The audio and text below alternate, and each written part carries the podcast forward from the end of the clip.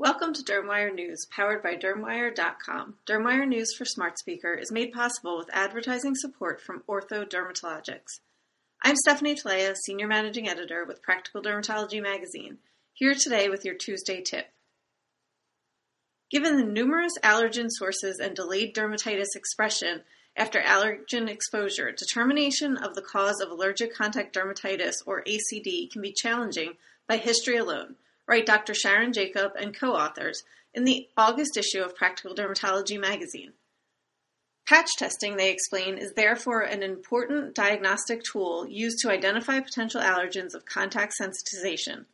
By connecting the history of clinical findings and evaluating the relevance of positive patch test findings, a diagnosis of ACD can be confirmed and allergen sources identified.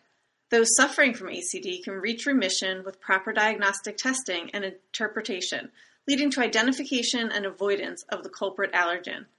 If a patient has a new onset recalcitrant dermatitis lasting more than two months that is non responsive to standard of care treatments, either requiring increasing strength or number of refills of topical corticosteroid, the authors say ACD should be suspected and patch testing performed.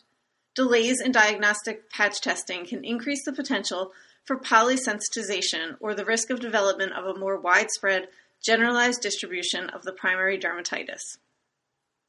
Read the full article, Getting to the Root of ACD, in the August issue of Practical Dermatology magazine, also available at practicaldermatology.com. Thank you for listening to Dermwire News, powered by Dermwire.com. This editorially independent program is supported with advertising from Ortho Dermatologics.